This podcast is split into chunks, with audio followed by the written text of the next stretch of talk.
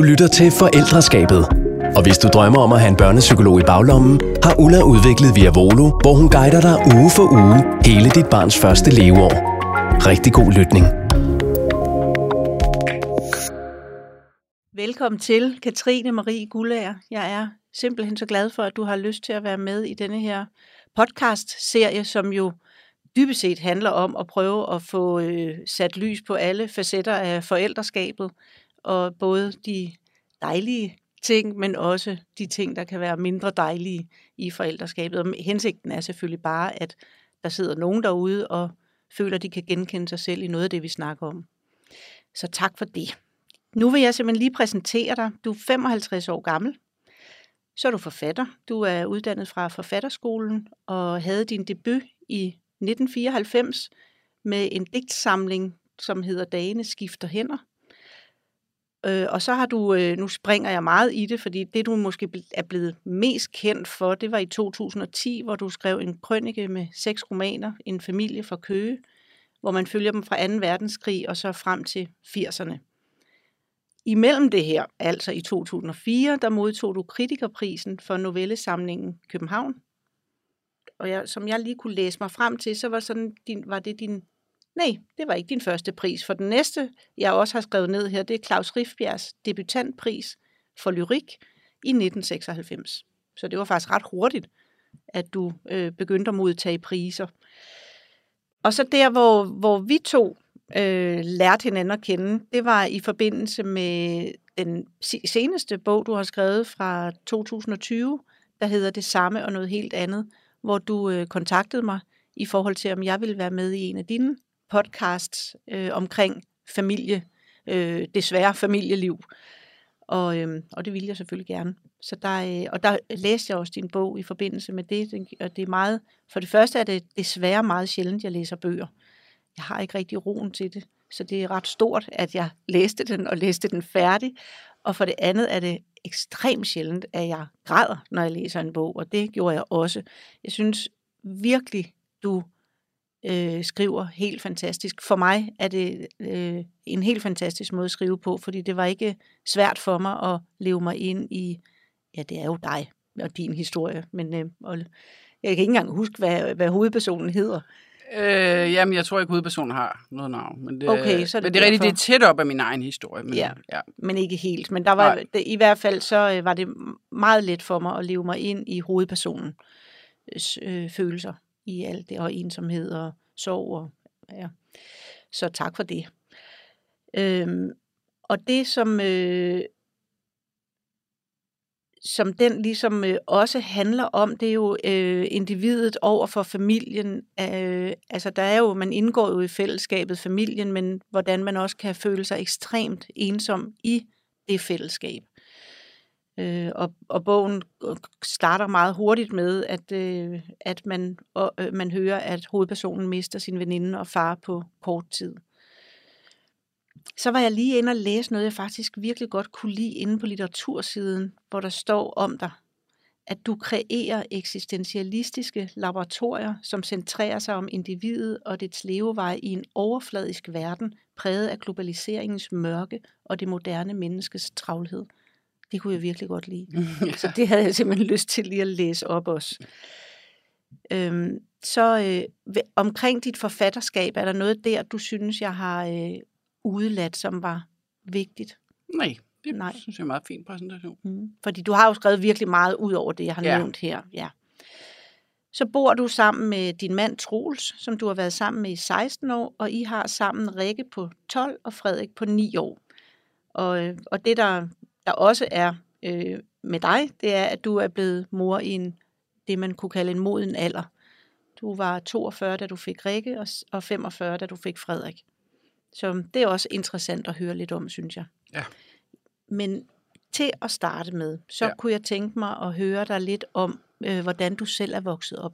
Jamen, jeg er vokset op i sådan en meget frit øh, 70'er miljø, hvor man øh, tænkte, at øh, børnene, de... Øh, skal bare have lov at være, ligesom de har lyst. Og man skulle ikke sætte så mange grænser for dem. Man var jo sådan lidt i oprør mod øh, 50'ernes øh, disciplin, så der var meget frihed, og der var meget, børnene ved bedst selv. Og, øh, Og der var også meget altså, ustabile forhold i det Mm. hele taget. Folk, der blev gift og skilt og øh, havde affære med hinanden på kryds og tværs. Og jeg synes egentlig, øh, jeg er meget frit, men egentlig også meget utrygt for et barn. Ja, kaotisk. Ja, kaotisk, fordi der var for mange ting, man skulle forholde sig til, som man ikke er klar til at forholde sig til som Mm. børn, øh, som barn.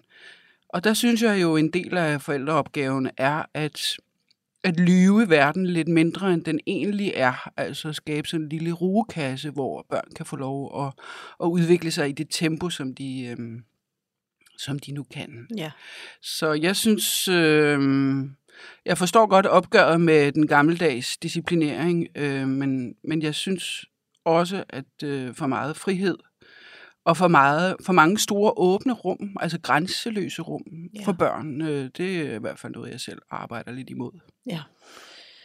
Og det synes jeg er rigtig fornuftigt, fordi det, du taler lidt om her, det er jo i hvert fald det, som jeg øh, mener er laissez-faire øh, opdragelsesmodellen, eller laden stå til, som i, virkeligheden ikke er bygger på nogen filosofi. Altså, øh, den er opstået på grund af, at kvinderne kom ud på arbejdsmarkedet, og det blev sindssygt hårdt, og den er, i virkeligheden er den opstået, fordi der ikke var overskud til at opdrage børnene. Ja. Så, øh, og så, så den, er, den er udspringer af manglende overskud, og bygger altså ikke på nogen som helst tro på, at det er virkelig, virkelig godt for børn at opdrage sig selv. Nej, og det er Øh, det jo ikke. Altså, nej. der, er jo, der er jo eksempler, masser af eksempler på, hvordan øh, børn, når de skal udvikle deres egen orden, så bliver det jo en orden, der er meget hårdere, end den, de, øh, de voksne vil udvikle. Ikke? Jo. Altså, og det ser man jo også i, i skoleklasser nogle gange, hvordan de altså, laver sådan en hakkerorden, som er, er meget voldsom i forhold til, hvad voksne mennesker vil, øh, vil altså, gå med til, og hvordan voksne mennesker vil organisere det. Ikke? Ja.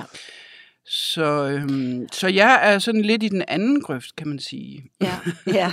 Og er du vokset op med altså begge dine forældre, og øh, har du søskende? Jeg har en, øh, en søster, og, øhm, og jeg har, er vokset op med begge mine forældre, som så blev skilt, da jeg var 13. Okay. Øh, og de fandt nye partnere, men de fandt aldrig, øh, altså de fik aldrig børn nogen andre. Nej. Så, så den, øh, altså det kæmpe kaos, det også er for nogle børn, at skulle til at forholde sig til, til halssøskende og papsøskende og, Mm. og mors nye mands eks og så videre. Altså det har jeg ikke oplevet. Nej. Øh, Gudskelov, han er sagt. Jeg er sikker på, at der er nogen, som også har gode oplevelser med det, men, men det er jo også et kæmpe... Øh, altså det kan være et meget stort kaos at lægge ned over et barn. Ja, Ikke? ja. Så det har jeg ikke oplevet. Nej. Det, øh, jeg læste i, i, bogen, i, i bogen der, men jeg også øh, ved andre steder fra, det er, at du også har nogle tidlige år i Afrika. Ja. Ja. Ja, der, der levede vi jo sådan en rigtig kernefamilie Mm. mm. i, i Afrika med i et lille hus med, øh, med hunde og jeg tror ikke katte, kun hunde og tjenestefolk, fordi det havde man jo der. Ja. Så det var jo sådan meget øh, klassisk, øh, og det var den gamle skole, øh, når man kom derover i øh, den afrikanske kommunalskole, hvor der også gik, øh, gik englænder og svensker og nordmænd, øh, så var det jo gammeldags disciplin, hvor man fik en med linealen, hvis man ikke opførte sig pænt og, Ja. og, og sådan noget. Så, øh, så det var lidt, det var faktisk også lidt et kulturschok at komme fra det der meget velordnede britiske law and order til, øh, til, til Danmark og, Ja, og Danmarks første bofællesskab og lille skole, hvor lærerne var nøgne, og vi alle sammen skulle bade nøgne og sådan noget. Jeg, jeg synes, det var alt for meget. Ja, det kan jeg godt. Det. Altså, øh, men, men det er selvfølgelig også noget med øh, personlighed, og børn er forskellige, fordi der var jo nogle af mine jævnaldrende, de havde det som fisk i vandet. Og, Ja. Men du har jo netop også kulturchokket med dig. Hvor, hvor gammel, i hvilke år af dit liv boede du i øh, Afrika? Vi kom jo til hjem allerede, da jeg var seks, så, øh, så det, langt det meste har jeg, tid har, af min barndom har jeg jo tilbragt i Danmark. Men du husker det, Afrika? Jeg husker det, og jeg husker, at jeg savnede Afrika. Altså, jeg var ligesom sådan en vissen plante. Jeg ville gerne hjem Ja. til Afrika. Ja. Og, øhm, og jeg kunne ikke forstå, hvorfor vi skulle bo her i Danmark. Nej. Det synes jeg... Og det er virkelig interessant, hvad det er, hvad det er, det gør ved en. Jeg ved ikke, om du ved, at jeg er født og opvokset i Grønland. Nej, det vidste jeg Og, ikke. nej, og jeg kom til Danmark og startede 3. klasse i Danmark. Og jeg synes, det var helt ganske forfærdeligt. Altså, jeg synes simpelthen, det var så stort et kulturschok, selvom jeg kendte Danmark, fordi vi var jo på ferie i Danmark, og Ja. vidste også, at vi skulle bo i Danmark på et tidspunkt. Men det, det er faktisk interessant, hvad det gør ved en at skifte land. Ja. I, i, også selv i en meget ung alder. Jeg tror nogle gange ikke rigtigt, vi gør os nogen idé om, hvor meget øh, vores valg påvirker børn. Nej. Altså, dels det der med at flytte land, men det kan jo også være bare at flytte skole, eller Mm. flytte by, eller altså... Det er nogle... I, I sådan en børneverden, eller barneverden, der er det jo, altså... Der er det jo bare kæmpestort. Ja. Altså, det er virkelig noget, der skal bearbejdes og forstås. Og for de voksne er det måske bare, nå ja, Ja, ikke? jo. Så jeg tror nogle gange, man glemmer, hvor, hvor vir... Ja, hvor stort det kan være for et barn at flytte omgivelser. Ja. Også øh, hvis man øh, jo får alle mulige ubevidste fantasier om, Nå, men hvorfor flytter vi? Var det min skyld? Var det mig, der havde gjort noget forkert? Og, Mm. mm. Altså, du ved, altså børn har jo en, en, en vild fantasi. Ja. Også hvis forældrene bliver skilt, ikke? Var det mig? Og åh, jeg skulle heller ikke have været sådan og sådan. Og, og hvis man ikke ligesom har fat i den fantasiverden hos børn, Mm. så kan det jo bare galopere derudad i 17 ja. retninger. Ja, fuldstændig. ja. Og vi begriber faktisk ikke, hvor det galopperer hen, Nej. øh, hvis ikke vi netop tager os tiden og får sat os ned sammen med dem. Ja, altså for eksempel ja. også min søn, han, øh, han har jo så en anden opvækst nu, hvor, øh, hvor vi bor meget traditionelt, kan man sige, på Amager i et hus, øh, og er gift med hinanden, og er, ja. hvad kan man sige, forældre til de to børn, der nu engang er.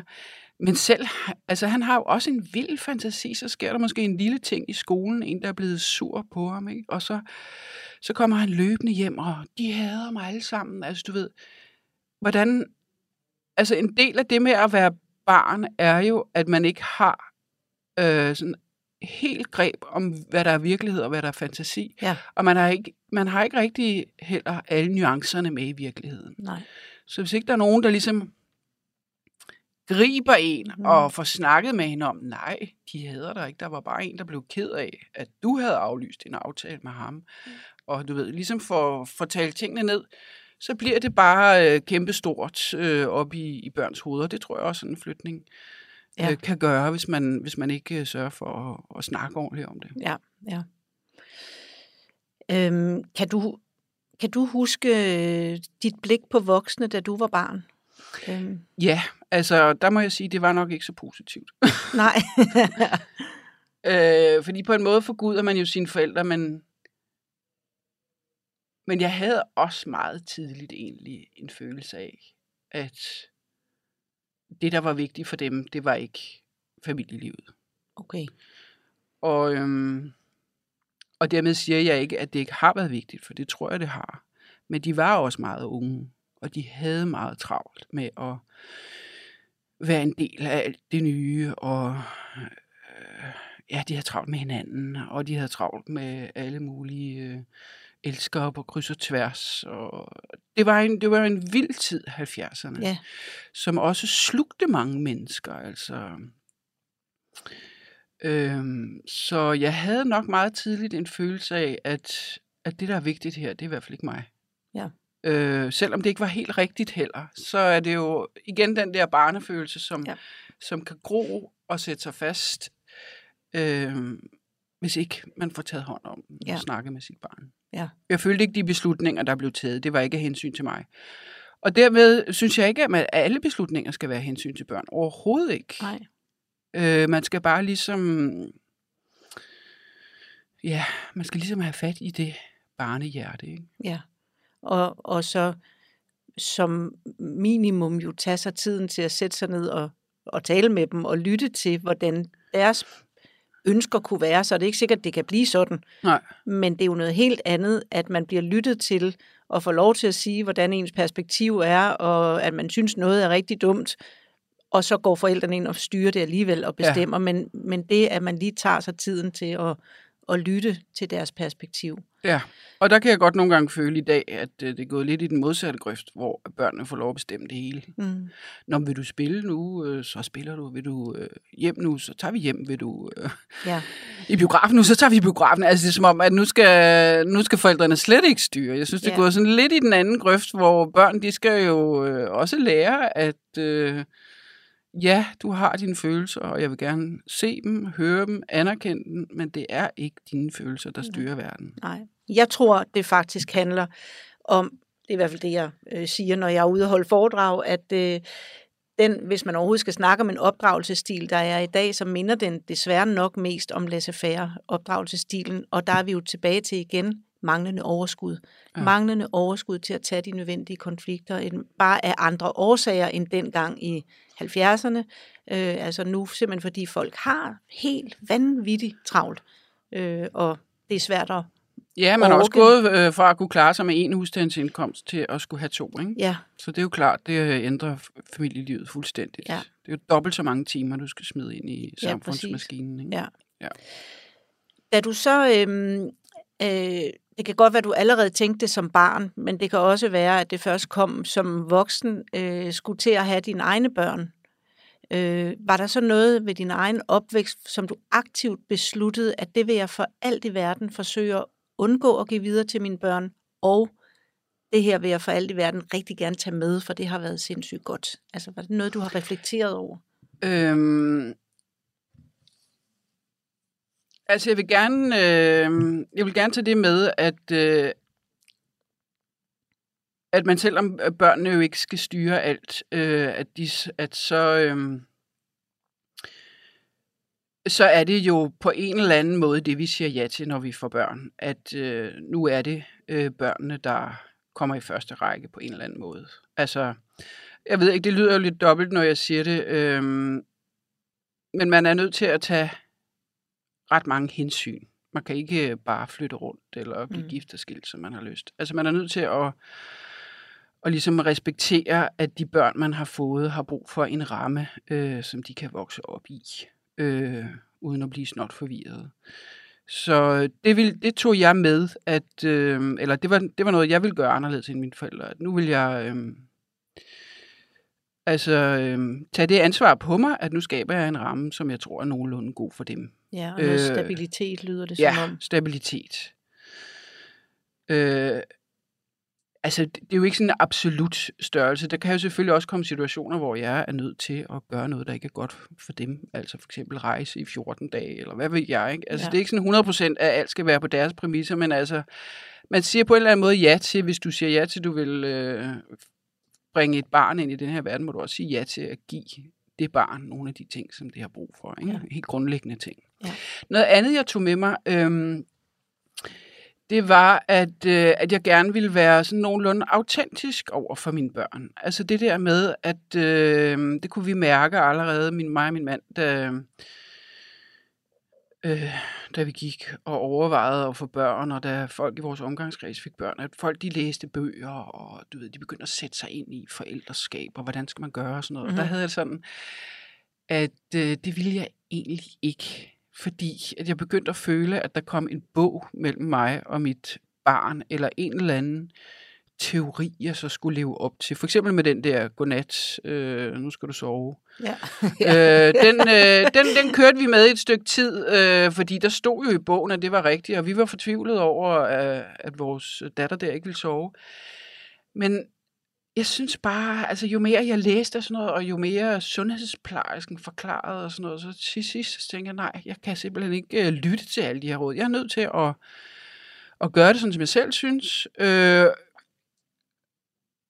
for min egen skyld, men også for at mit barn kan mærke, mærke mig, og ikke mærke mig stå bag ved en eller anden teori, eller en bog, eller en Ja. sundhedsplejerske, eller et eller andet andet. Ja. Så kan du mærke, hvor jeg er, øh, og det kan godt være, at jeg tager fejl, og det gør jeg helt sikkert, og det kan også godt være, at jeg er urimelig, og jeg er også småhysterisk nogle gange, og nogle gange øh, synes du, jeg er irriterende, Mhm. mm. øh, men jeg er i det mindste ægte over for dig. Ja. Altså, du kan godt regne med, at det, jeg siger, det er faktisk det, jeg mener. Ja. Øh, så det, det var nok også en anden ting, jeg tog med, og som jeg stadig har, altså, og som også er irriterende, når jeg for eksempel altså, mister overblikket og bliver desperat over, nu skal vi ud af døren, og Mm. du har ikke gjort halvdelen af de ting, jeg bad dig om, og så videre, så er det jo selvfølgelig irriterende, at, at jeg så bliver sur, ikke? Men det du siger er, at du stadig har den tilgang, at du vil, du vil gerne finde ud af de her ting selv, for at bevare din autenticitet. Ja, fordi jeg synes, at øh, hvis jeg var barn, altså det er jo altid, det er jo den målestok, man oftest bruger, hvis det var mig, der var barnet, hvad vil jeg så helst have? Og der vil jeg helst have en mor, som, som jeg kan stole på, at det, hun viser mig nu, det er faktisk det, hun mener. Ja. Det er ikke noget, hun har planlagt. Det er ikke noget, hun går ind og snakker med far om, at øh, så gjorde vi sådan, og det det rigtige eller forkert. Jeg vil gerne have, at der er en ægte kontakt. Ja. Dejligt. Også selvom det måske så nogle gange betyder, at den kontakt er ubehagelig, hvis jeg nu for eksempel bliver hysterisk over, at vi skal ud af døren. Ikke? Ja. Så er det jo ubehageligt. Det er irriterende. Det ville være smartere, måske, hvis, øh, hvis jeg lige huskede, at der stod i bogen, at man aldrig må blive sur og sådan noget. Ikke? Forstår Ja. du, hvad jeg mener? ja, det forstår jeg så godt. det er autentisk på godt og ondt, men det tænker jeg bare, at det vil jeg synes var rarest, hvis jeg var barn. Ja. Er du så sådan et menneske, der kan sige undskyld? Ja, altså, jeg, jeg bruger meget også at sige undskyld, når jeg så for eksempel øh, er blevet sur over et eller andet. Ikke? Ja. Hvis jeg synes, jeg er blevet for sur, så siger jeg undskyld. Ja. Det er lidt en balance, fordi man kan jo heller ikke... Altså, man kan jo heller ikke være sådan en total vindbøjtel, som bliver sur og siger undskyld, bliver sur og siger undskyld. Nej. Altså, man skal også ligesom stå ved, Ja. hvad Men- man egentlig har sagt. Ikke? Men, øh, men hvis jeg selv synes, jeg er gået over stregen, øh, så siger jeg undskyld øh, for barnets skyld, men også for min egen. Ja. Ja. Det er jo ikke rart at, at gå i seng med en følelse af, at, øh, at alt ikke er godt. Nej, det er det ikke. Fik, fik du skæld ud som barn nogensinde? Er det noget, du husker? Ja, jeg kan godt huske, at jeg fik skæld ud. Og jeg kan også huske, hvor urimeligt det som regel føles, når man er barn. Altså fra et barneperspektiv forstår man det jo simpelthen ikke. Nej. Der er ikke nogen mening med, at folk skal blive sure. Nej. Men, øh, men på den anden side, så vil jeg sige, øh, det var faktisk en psykolog, der sagde til mig engang, at når med helt små børn, øh, det kan netop være sådan noget med, at man skal ud af døren, ikke? Så kan det her med, du kan jo ikke stå og forklare, jamen hvis ikke vi når bussen om syv minutter, så når vi ikke toget. Altså børnene er jo ikke der. Nej. Det kan de ikke forstå. Nej. Så nogle gange, så det de har at orientere sig efter, det er jo, hvis ikke jeg gør det, så bliver min mor sur. Ja. Ja. hvis jeg gør det her, så bliver min mor glad. Det er også en måde at orientere sig i verden. Ja. Øh, så der må man også ligesom tage det på sig, at det er dig, der skal vise barnet, hvad vej vi går. Ja. Det er ikke barnet, der skal sætte sig ind i alt muligt voksenstof om, hvorfor vi skal nå, hvorfor du skal lave dine lektier. Altså, Nej. Nej. jeg synes også, nogle gange altså, tiltror man børn, øh, altså at de er meget længere frem i deres udvikling, end de egentlig er. Min søn, han kan da ikke se noget formål med at lære matematik. Nej. Nej. Altså, og det vil jeg da heller ikke forlange af ham, han Nej. skal. Nej, men jeg er fuldstændig Han må enig. bare prøve at stole på, at jeg siger, at han skal lære sin matematik, og så må han synes, det er meningsløst i den halve time. Ja. Men, øh, men altså, sådan er det. Der er masser af regler, man som barn ikke kan forstå, og jeg synes ikke altid, at øh, man skal prøve at forklare dem det, fordi det fatter de ikke Nej. alligevel. Nej, præcis. Nej, det er jeg meget enig med dig i. Og der bliver, og det er virkelig også noget nyt, at eller nyt, måske ligger det sådan 10-15 år tilbage, at børn får meget, meget, meget lange, komplekse forklaringer på ting, som de ikke har en jordisk chance for at forstå. Ja, Øhm, og, og igen tror jeg på, at mange af forklaringerne bliver givet, fordi at det ville være rart, hvis barnet i sidste ende sagde, tusind tak, hvor, hvor er det godt, du siger det til mig. Nu forstår jeg, hvorfor jeg skal lave Ja. matematik, eller ja. nu forstår jeg, hvorfor jeg skal børste tænder. Og så, Ja. så, så det, der ligger under det hele, eller ud over det hele, det er, jeg overgår ikke en konflikt med dig. Jeg magter mm. ikke en Mm. konflikt, så nu giver jeg dig en lang forklaring, så du ender med at sige, jamen det kan jeg godt se, søde mor. Det var fornuftigt af dig. Og man skal kunne tage de der konflikter Ja, med det sine jo børn. det. Det, Det synes det. jeg bestemt. Selvom øh, de ikke er behagelige. Så, Og nogle gange så skærer jeg det ud i pap, og så siger jeg, jamen du skal lave lektier, fordi du skal lære en masse ting for at klare dig i det her samfund, og hvis du ikke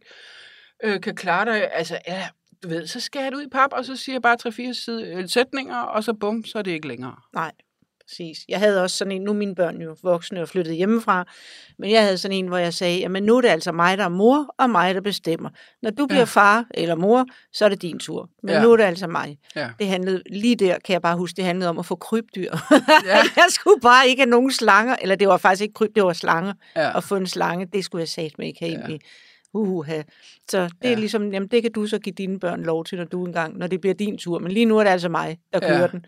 Og noget andet, vi også træner lidt, det er det her med, øh, altså at man skal, man skal passe sine ting. Altså selvom man måske ikke lige gider, så skal man, hvis man har sagt, at man går til vægtløftning den dag, så går man også til vægtløftning den dag. Altså man kan ikke, man kan ikke hele tiden lave verden om, efter hvad humør man er i. Nej. Det er også noget, vi træner lidt. Ja, så noget vedholdenhed ja. Også faktisk. Og det, hvis vi lige glider lidt tilbage til, da I skulle have jeres første barn, øh, jeg kunne godt tænke mig at høre dig fortælle lidt om overvejelserne i forhold til alderen, altså din alder, øh, og måske også om det overhovedet har nogen betydning, men så også om I var nogen, der snakkede værdier, da I ventede, Rikke. Altså var der ligesom noget, nogle tanker omkring, det her er vigtigt for os at give videre, hvis vi overhovedet kan til vores barn, og det her er ikke.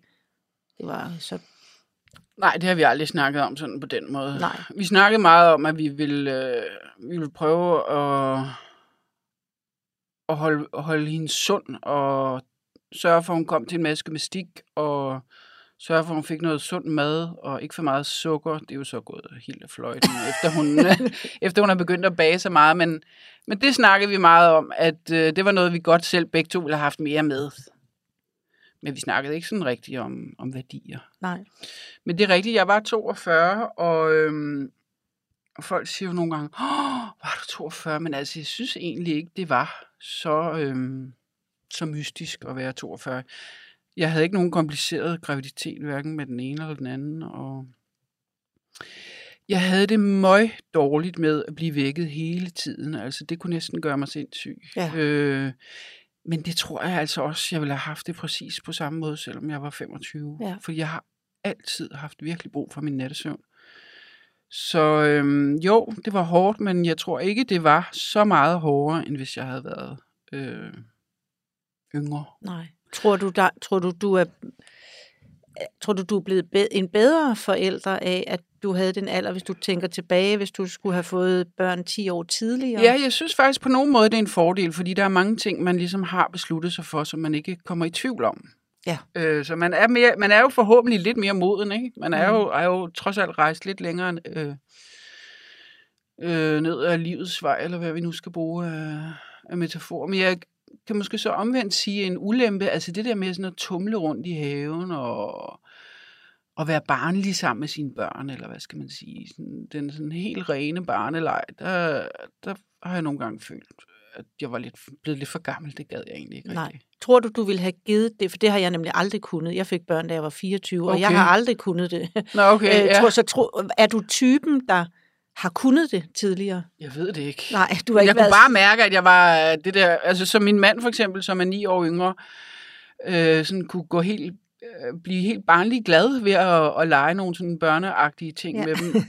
Det kunne jeg bare slet ikke. Nej. Altså, så, du, du prøvede nogle gange måske at lægge dig på gulvet og lade dem ride på ryggen, og så var jo, det bare sådan, lidt, åh, men ja, nej. Og så havde jeg sådan, nej, det er ikke mig, der har barn, altså. Nej, præcis. Så, så, øh, det er måske tilbage til det autentiske igen. Ja, Ja. ja. netop. Altså, så, Hvad, hvad, hvad, øh, så måske, det kan vi ikke vide, måske vi ville du vide, have nej. været bedre til det øh, dengang. Jeg kan bare sige, der eksisterer også øh, mennesker, som ikke kan det, øh, som for eksempel mig.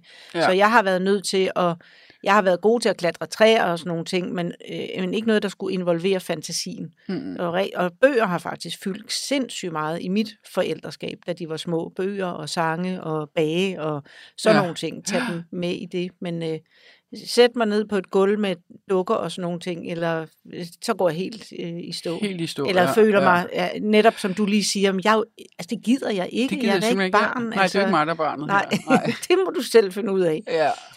Og det er jo lidt det samme med at gå i skole, altså der synes jeg, at Anne-Sophie Hermansen sagde det meget godt på et tidspunkt, jamen det er jo dig, der går i skole, altså det er jo ikke mig. Ja, præcis. altså og selvfølgelig skal vi hjælpe dem og støtte op og så videre, men, øh, men det er jo dem, der skal lære alle de der ting, det er jo ikke Ja. os. Ja. Øh, har du oplevet øh, undervejs, at der er fagfolk, der har gjort dig usikker? Fordi du kan jo lade være at læse bøger selvfølgelig, men så er der jo der er kommet sundhedsplejersker og læge, og det kunne også være psykologer. Altså, har, du, har du oplevet, at du er blevet gjort usikker i dit forældreskab af fagfolk på noget tidspunkt? Hmm, nej, det synes jeg egentlig ikke. Men jeg har heller ikke brugt rigtig nogen, Nej. nogen fagfolk. Øhm, jo, ja, altså jeg talte med en psykolog om det på et tidspunkt, som sagde det der, jamen altså måske er det meget godt, du bliver vred, fordi så har dit barn det at navigere efter. Hvorimod, hvis man bare sender blikke, eller bliver indestængt, eller går sin vej, øh, eller sådan et eller andet, så kan barnet jo ikke rigtig tolke, hvad der sker, vel? Nej. De kan tolke, nu bliver jeg sur, hvis du ikke tager dine sko på. Ja. Ikke? Ja. Så det er sådan det eneste øh, rigtige råd fra en psykolog, jeg har fået, synes jeg. Ja, at være tydelig. At være tydelig, og også, øh, jamen det her med, altså at vi har jo heller ikke lyst til at være vrede, vel? Man har ikke lyst til at vise sit barn vrede, men vrede er jo nogle gange et udtryk for, at man sætter en grænse, Mm. og man er nødt til at sætte grænser hele tiden, Ja. fordi man er nødt til at sørge for, at rummet omkring dem ikke er for stort. Ja. Du er kun 9 år, du er ikke 18, du Nej. kan ikke selv få lov at operere i verden endnu. Nej. Så det synes jeg egentlig har været... Øh, altså det er jo klart, jeg vil jo ikke opfordre nogen til at gå og, og flippe ud. Øh,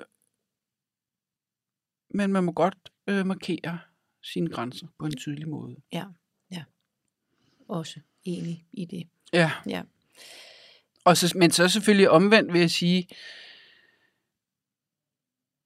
at hvis ikke du har den kærlige kontakt med barnet, hvis ikke barnet kan mærke, at du er 100% på hans eller hendes side, og øh, vil gå igennem ild og vand for det, så kan du ikke sætte grænser. Nej. Altså, det, er- det er jo noget, du, du øh, sparer op til. Mm. Altså, Mm. det er lidt ligesom en lærer. Du skal jo have den gode relation til læreren, før børnene hører efter. Ikke? Ja. Ja, og hvordan gør du det? Altså, øh, hvordan skaber, hvordan, for det er jo også en, der skal vedligeholdes. Altså, Mhm. hvad, hvordan øh, sørger du for at gøre dit bedste for, at I har den gode relation? Sådan helt konkret. Øh, hos os så er det meget noget med, når de skal i seng, og så ligger man og måske og snakker med dem en halv time, eller eller er opmærksom på dem, når de kommer hjem. Hvordan har du haft det? Vil du snakke? Hvad har du behov for?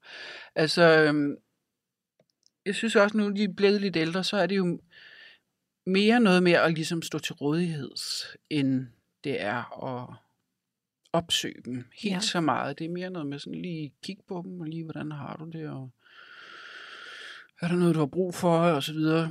Ja. Så øhm, det tror jeg Spørg, sådan- du dem nogensinde, sådan, hvordan de ser dig? Øh, det har faktisk... På et tidspunkt spurgte jeg min søn, øh, og det ved jeg ikke, om det var, fordi jeg havde hørt noget, du havde sagt. Ja. Øh, så spurgte jeg ham, hvornår føler du dig egentlig mest værdsat af os Ja.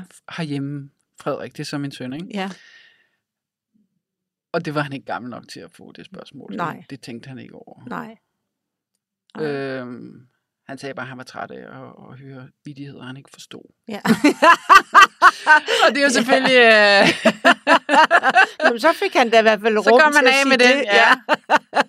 Men altså, jeg vil sige, de plejer ikke at gemme på noget. Hvis de er sure øh, eller sådan noget, så, øh, Så får I det at vide. så får vi det at vide. Ja, så de er, de er også i kontakt med deres øh, følelser og, I høj grad, og ja. kan udtrykke dem, Ja. øh, i hvert fald følelsesmæssigt. Ja.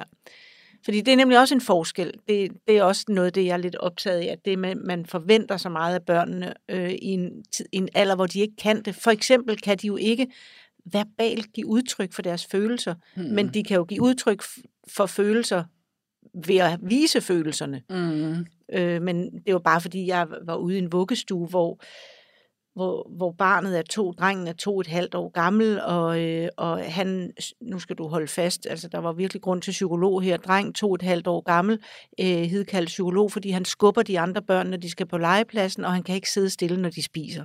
Mm. Bare sådan, hold nu kæft. Det der da ingen børn, der kan. Nej, Ja. det, og så spørger jeg så på et tidspunkt, hvad må man egentlig her i vuggestuen, når man bliver gal? Mm. Det synes jeg altid er interessant. Jeg har selv mm. været et Mm. meget, meget, meget vredt barn, der var i slåskampe og alt muligt. Mm. Mm. Og man kan jo ikke bare lade være. Hvis man Mm. er vred, kan man jo ikke bare lade være. Mm. Så der skal man jo vide, hvad må man så? Ja. Og så sagde de så, man må rigtig gerne sætte nogle ord på. Hvor bare, det kan han sgu da ikke. Nej, altså, ikke når man er to og et halvt. Nej, præcis. Nej. Så det her med, at det, det, det, det er jo at forvente alt, alt, alt for meget af et barn, at man skal kunne sætte ord på sin vrede. Mm. Så nå, men det kommer jeg bare lige til at tænke på, når du siger, de, du, fordi man kunne ikke se din gestikulation, men altså, det, det så ud som om, at de kropsligt er rigtig gode også til at give udtryk for deres frustrationer, dine børn. Ja, ja, de børn. smækker med dørene og ser Ja. ja. fornærmet ud og, og tuder og, og bliver sure og vender ansigtet væk. Og, nej, man er ikke i tvivl om, hvad de føler. Nej, Men jeg opfordrer dem faktisk til at sætte ord på. Altså, jeg, ja, øh, men de er jo så også lidt ældre, de er to Ja. og et halvt. ja. Men må, er der også ting, de må? Altså nu siger jeg, ja, de må, så er der noget, I øh, aktivt har sagt, I må gerne sparke til den der dørkarm, eller I må gerne, eller gør de bare de der ting med at smække med døre og sådan noget? Altså er der, har, har, har I tænkt over, hvad man må hjemme hos jer, når man bliver gal? Sådan rigtig Nej, gal. det har jeg aldrig tænkt over Nej. faktisk. Det må jeg være helt ærlig Men, at sige. men der må jeg så også fortælle dig, at øh, jeg er jo 21 år bag mig som med børnepsykolog. Jeg har aldrig mødt et barn, der kunne svare på, hvad må man hjemme hos jer, når man bliver gal? Og jeg har Okay. heller aldrig mødt nogle forældre, der kunne Nej. svare på det. Fordi børnene ved godt, hvad de ikke må. Ja. Men det er rigtigt, man prøver jo lynhurtigt at lave vreden om til noget andet. Altså, man vil gerne have den forklaret, ikke? Jo, det er det. Vi, Og hegnet den ind, og hvorfor er du så sur, ikke? Ja, ja. Så øhm, nå, men det kan du jo så tænke videre jeg så over, tænke og det over, kan ja. andre, der lytter Ja. med, fordi du er... Ja, Men du, det er jo rigtigt, det er jo vigtigt, at, øh, at man får lov at være vred, og lov at vise vred, fordi det jo betyder, at der er nogen, der har trådt over ens grænse, ikke? Ja, præcis. Og, og det er virkelig svært at lade være med, og det er jo det, jeg så har brugt meget af min barndom på, at, at, at skulle lære at lade være med at vise min vrede, når jeg var vred. Ja. Øh, men, men var også som barn optaget af, hvordan gør man det? Ja. Altså det, det, det kan man sgu da ikke, altså øh, uden at for mit vedkommende skulle det være noget udadreagerende. Altså det var Ja. ikke, jeg skulle... Her synes jeg så også, at alle børn bør gå, bør gå til fodbold eller sport eller et eller andet, fordi det er også en måde at, øhm, at få lov at, at bruge sin vrede konstruktivt. Ja, det er rigtigt. Og der gik jeg så både til fodbold og håndbold og badminton og Nå, på okay. højt niveau. Og ja, jeg var Så har du haft meget at være vred og også over. blevet øh, udvist, øh, da jeg så blev håndboldtræner, blev jeg udvist Nå. fra hallen, fordi okay. Jeg også har, så det har været meget, øh, altså det, nu har jeg jo fået styr på det, men øh, jeg var også håndboldtræner i en meget Men, tidligere. men børn er jo igen bare også forskellige, fordi der er nogen, der har virkelig mange følelser. Ikke? Jo. Altså vores to børn er jo meget forskellige, Ja, for eksempel. ja. Og, og øh, tænker du, øh, der, der er selvfølgelig forskelligheden i den ældste og den yngste, og, men det er også hele deres Der er personlighed. også bare nogen, der, der føler helt vildt meget, altså Ja. ja. inklusiv mig selv. Og er det sværere for dig, at, at det lyder som om den ene føler lidt mere end den anden, ja. Ja. eller i hvert fald øh, er tydeligere i sin følelsesudtryk end den anden.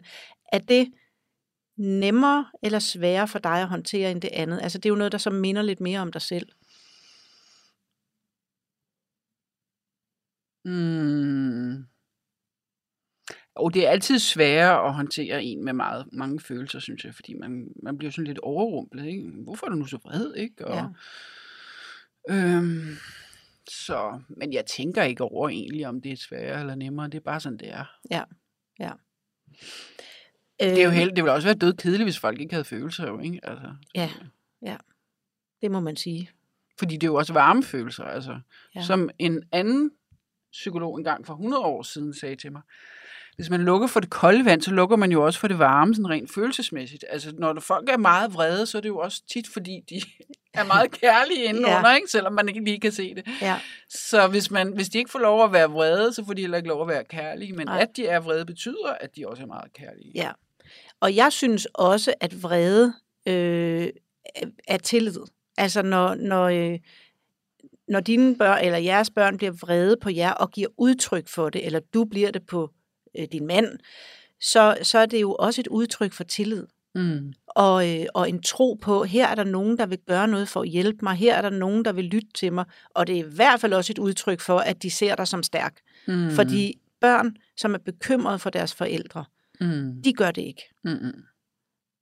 Øh, enten bekymret for at blive, få rigtig mange skæld ud, hvis man viser, eller bekymret for, at det kan mor eller far ikke holde til det her. Mm. Så det er i hvert fald også et meget vigtigt budskab, at når børn, Mm. mm. så længe børn brokker sig, og børn skal Ja. brokke sig, fordi ja. at øh, de skal synes, vi er skide irriterende og dumme, fordi Ja, så det er gør vi jo også, for vi ja, begrænser dem jo hele Ja, tiden. hele så tiden. selvfølgelig er vi irriterende. Ja, og det, det, det skal de have lov til at synes. Det skal, vi- er vi nødt til at kunne holde til som forældre, at, de, Mhm. at de, det synes de, vi er. Øh, til gengæld så... Øh, Nå, nu mistede jeg faktisk lige tråden. Men det, det, øh, men det, der var i den tråd, var i hvert fald, at, at det er et udtryk for tillid og en tro på, at det her menneske, jeg står overfor, er stærk. De skal nok kunne holde til, at jeg brokker mig over det her. Ja, så det var... Øh, det, det Jeg synes også med vrede, altså det er jo vigtigere, at den kommer ud, end at den begynder at vende kløerne indad. Altså jeg vil 10 gange hellere have et barn, der reagerer ud af og, og råber og skriger, end en, der sidder sådan helt Ja. øh, formummet øh, og, og ulykkelig inde på værelset, fordi det er jo meget, meget sværere at gøre noget ved, Ja, og komme ind til, synes jeg. Ja. Og hvad var du selv for et barn og ung? Jamen, jeg var nok sådan en, der gik rundt lidt for mig selv, og, og følte mig vred, uden egentlig at, at udtrykke det Over for nogen? Altså, over for nogen. Ja. okay. Ja. Jeg følte ikke, at min vrede kunne være der. Det følte jeg ikke. Nej. Og hvad... Og det er klart, det er jo, øh, det, det, det gør, at man vokser lidt skævt, ikke? Ja. Fordi det er jo den ene halvdel af verden, altså det kolde og det varme, ikke? Jo. Hvornår lærte du det så? Jamen, jeg synes faktisk, jeg har lært rigtig meget af min mand, som, øh, som sagtens kan tåle, at man er vred, og som er sådan lidt, når jeg Ja. Altså det, at han kunne tage det så roligt, at jeg var vred og sur, gal og bitter, og bare sådan fuldstændig øh, rummelig. Øh, Det, det synes jeg egentlig for alvor gjorde mig tryg i, at, øh, at det er også en, en del af verden. ja. Nå, hvor dejligt. Mm. Og det ved han godt, det. Ja, ja, det ved han godt, jeg har rost ham mange gange. Ja. Han kan så desværre ikke tåle ros, fordi lige så snart man roser ham, så tror han, han er genial. Åh, ja. Øhm, nu springer jeg lige tilbage igen til, at I skulle have Rikke. Kan, tror du på, at man kan forberede sig på forældreskabet? Fordi det er jo en rimelig stor omvæltning, kan man en sige. Måske stor omvæltning. En, altså for mig var det den største omvæltning i mit liv. Det var, Ja. da jeg lige pludselig stod med Og min den største datter. opgave, man nogensinde ja, får. Altså, Sindssygt stor. I for, altså for eksempel nu at, at være forfatter, det, øh, altså det er jo næsten nemt ved siden af at være forælder. Jeg synes, det er en meget, meget stor opgave. Også fordi man jo øh, man investerer så meget i det, man tænker så meget over det, man bliver så ulykkelig, hvis det ikke går godt, og Ja. hvis børnene er kede af det, så er man selv i dårlig humør. Og, altså, du ved, det er virkelig en stor, stor opgave. Så jeg synes egentlig, Ja, det ved jeg ikke. Det kommer jo selvfølgelig også an på, hvor ukompliceret ens baggrund er. Hvis den er ukompliceret, så kan det godt være, at man kan, man kan klare det som meget ung. Men Mm. altså, ellers så synes jeg øh, måske nok, at man skulle løbe hornene lidt af sig, så man, så man ikke føler, at børnene kommer og stjæler ens liv på en eller anden måde. Ja. Så, nu kan jeg faktisk ikke lige huske, hvad du spurgte om. Men... Nej, men det var faktisk forberedelsen. Altså, om jeg tror, man kan forberede sig på den måde, at man, øh, at man har fået lidt tid til sig selv først, så man ikke skal, skal ligge og konkurrere med sine egne børn om, Ja. ja. øh, om pladsen. Det er jo meget godt Ja. øh, råd, synes jeg. Og, øhm, Men sådan havde jeg det. Altså, jeg ved ikke, om alle har det sådan, fordi der er også mange, der har en meget mere ukompliceret tilgang til tilværelsen, end, end jeg lige havde. Altså, Mm. Jeg synes ikke, jeg har jo ikke kun haft gode ting med mig heller, vel? Så, Nej. så for mig har det været godt, at, øh, at jeg lige fik lov at, at blive mig selv ordentligt. Hvor gammel var du egentlig, da din far døde? Der var jeg 21. Der var du 21. Ja. Og var flyttet hjemmefra. Og... Jeg var flyttet hjemmefra, ja. Ja. Og var jo sådan set voksen på en vis måde, men altså, nu hvor man så selv er blevet rigtig voksen, så synes man jo ikke, de 21-årige er så voksen igen. Nej. Det tror jeg egentlig heller ikke, jeg var. Jeg tror faktisk også, jeg var meget umoden. Så jeg havde brug for tid til at, at blive ordentlig voksen. Ja, ja. Øhm, kan man, er der noget, hvor du ligesom tænker, det her det er, noget, det er noget af det bedste ved at være forældre for dig? Altså, hvad har, hvad har været det bedste for dig ved at blive forældre? Jamen, det er, når mine børn er glade, så, så synes jeg, at universet er skønt, og solen skinner, og fuglene synger, og det hele giver mening. Ja, ja. ja så det har, det, har, det har haft en stor betydning for dig, at, at blive forældre. Altså den der fra ja. at leve et liv med Troels, fordi I har jo så også nået at leve en del år sammen. Tre. Tre år sammen, ja, så det er ikke en del, men I har nået at have tre år sammen øh, uden børn, og du har haft også en lang tid inden øh, uden. Så man kunne også have sagt, altså, øh, nej, det er måske virkelig et mærkeligt spørgsmål, men hvordan tror du, har det gjort en kæmpe forskel for dig at blive forældre? Ja, det har det helt klart. Det er meget livsomvæltende at blive forældre, ikke? Ja. Hele ens perspektiv flytter sig over. Og... Mm. Jamen, Jeg kan ikke forestille mig ikke at være blevet forældre. nej. Nej. Ja, og man, altså det er jo også noget med, når man bliver forældre, synes jeg, at man bliver også hele tiden holdt til ilden, også i at skulle se på sig selv. Ja, man bliver Altså, hele tiden... De er in your face, Ja. hvis ikke at man er enten autentisk, eller hvis, hvis de kan, ja, ja, hvad som helst, egentlig også hvis man ikke følger med i tiden, og øh, Mhm. ja, altså man bliver jo hele tiden, Ja, også bare de tvunget. følelser, som, alle, som børnene hele tiden gennemgår i skolen og sådan noget, mi- minder jo om, om ting, man selv har oplevet. Og, altså på den måde bliver man hele tiden... Øhm, kommer man hele tiden i kontakt øh, med alle mulige dybe følelser i sig selv. ja, ja, det er rigtigt. Både gode og dårlige, altså. Ja. Øhm,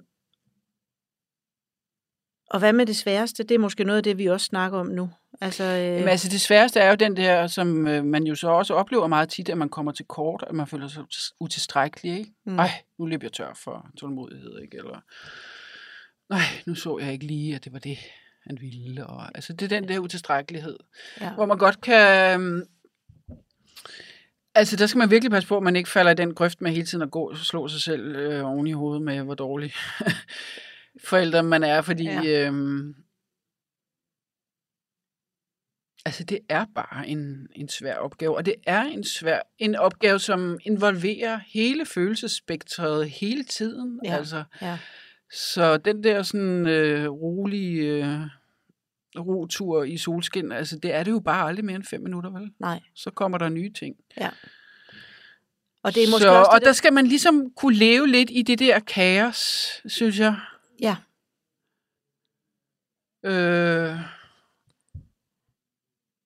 hvad var det egentlig, du spurgte om? Jamen, du er, du er, det var det sværeste. Ja, og det er svært, det er svært, synes jeg ja. ja. nogle gange, fordi at øh, jeg, jeg elsker jo, ligesom mange andre mennesker selvfølgelig, at der er styr på tingene, og der er orden, og vi har Ja. forudset alting og sådan noget, ikke? Og så Ja. knip, øh, hvad hedder det, klip til, øh, til børnefamilie, ikke? Altså, ja. Fuldstændig Ja, kaos. Der er aldrig... Øh, ja, eller også så enten... Så har man måske planlagt sig ud af en masse praktiske ting, men så er der alle mulige følelsesmæssige ting. Ikke? Ja, ja. Og det er måske i virkeligheden det også, når, vi, også når jeg snakker med alle mulige forskellige om forældreskabet. Altså det er på mange måder også blevet lidt forsimplet, når man ser det på sociale medier for eksempel. Altså mm. så er det enten, se øh, hvor, hvor kaos har jeg herhjemme, og så bliver det hyldet, eller se hvor fantastisk, og så bliver det hyldet. Mm. Men, men at det at sociale medier i hvert fald er helt klart med til at forsimple alle de følelser og facetter, der er i forældreskabet. Altså, Ja. øh, hvor, Ja, der kommer også nogle gange det der med, at man så skal hylde det kaotiske. Nej, se nu noget, jeg heller ikke smagt madpakke i dag. Det synes jeg ikke, man behøver at prale af, helt ærligt. Ej.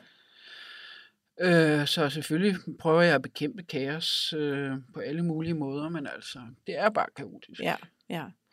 Jeg har lige et spørgsmål fra, som ikke er sikkert, at du ved det, men, men øh, har dine børn egentlig nogensinde nævnt, at de synes, at du er en gammel forælder? Nej, Nej.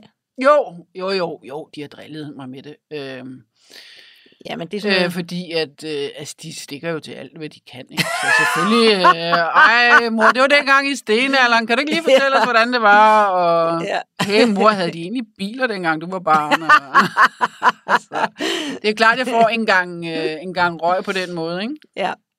Det gør jeg. Men ikke, men ikke sådan som, som sådan en alvorlig Nej. ting. Nej. Og, og vi, Eller en alvorlig bekymring. Altså, nej. nej, det har jeg ikke. Og der, der synes jeg bare også, det er vigtigt at sige, nu er jeg selv, øh, min far var 20 år ældre end min mor, så han var 50, da han fik mig.